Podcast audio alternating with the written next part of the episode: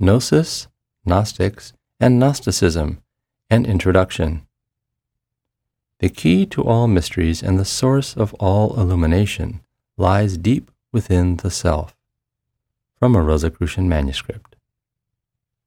This issue of the Rosicrucian Digest explores the topics of gnosis, inner knowledge, the Gnostics, mystics who proclaim gnosis as the path of salvation, and Gnosticism, the broad tradition beginning millennia ago and continuing through the Catharism of the Middle Ages to today.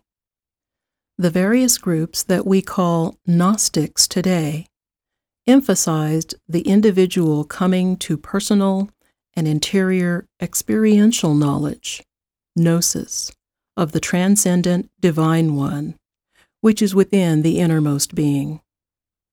In antiquity, there was no religion called Gnosticism. This is a term that scholars invented to categorize the variety of early Christian groups. The word gnosis is usually translated as knowledge.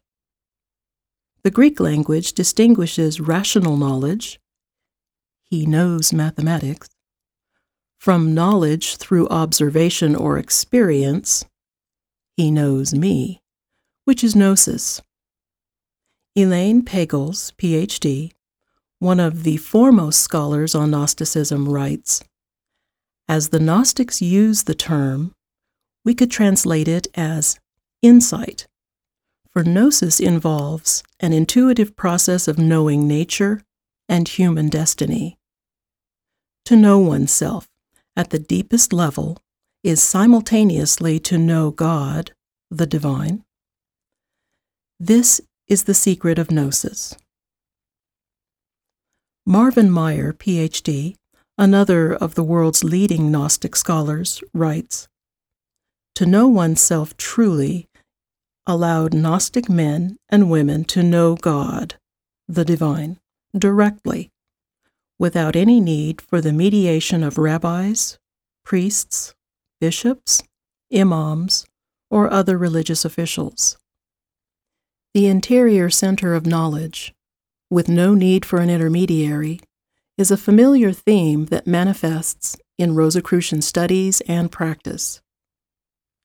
Gnostics viewed the role of their Savior, or revealer, to be to awaken people, rather than to die for their salvation or to be sacrificed for their sins.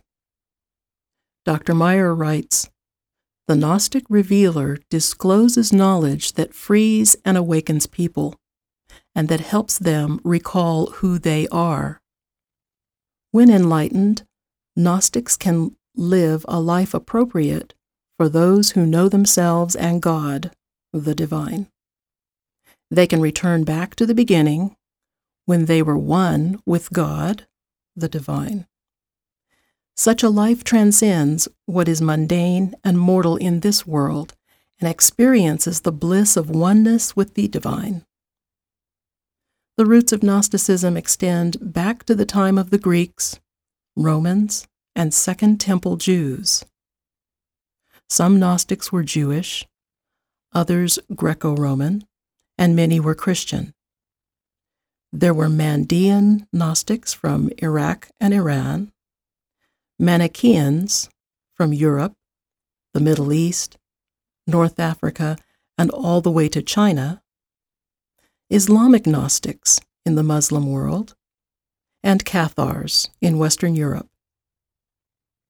It is from the Cathars, from the Greek katharos or pure, that the Rosicrucian tradition of today finds its closest link to Gnosticism. The Cathars, a sect of Christian mystics whose beliefs most likely originated from the traditions of Old Europe and Manichaeism, Persian Gnosticism, lived in the Languedoc of what is now southern France and other parts of Europe beginning in the 11th century.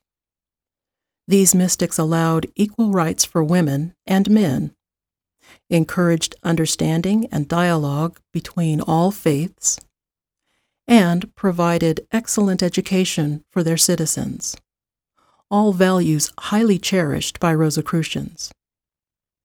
The Cathars deeply influenced what would become the Rosicrucian tradition in the Languedoc, especially around Toulouse.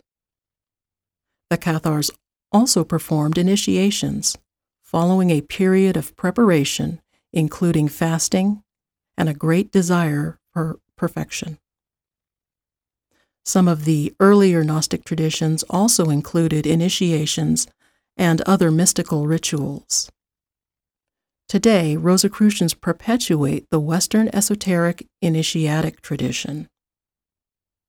Gnostics sought wisdom and knowledge from varied sources.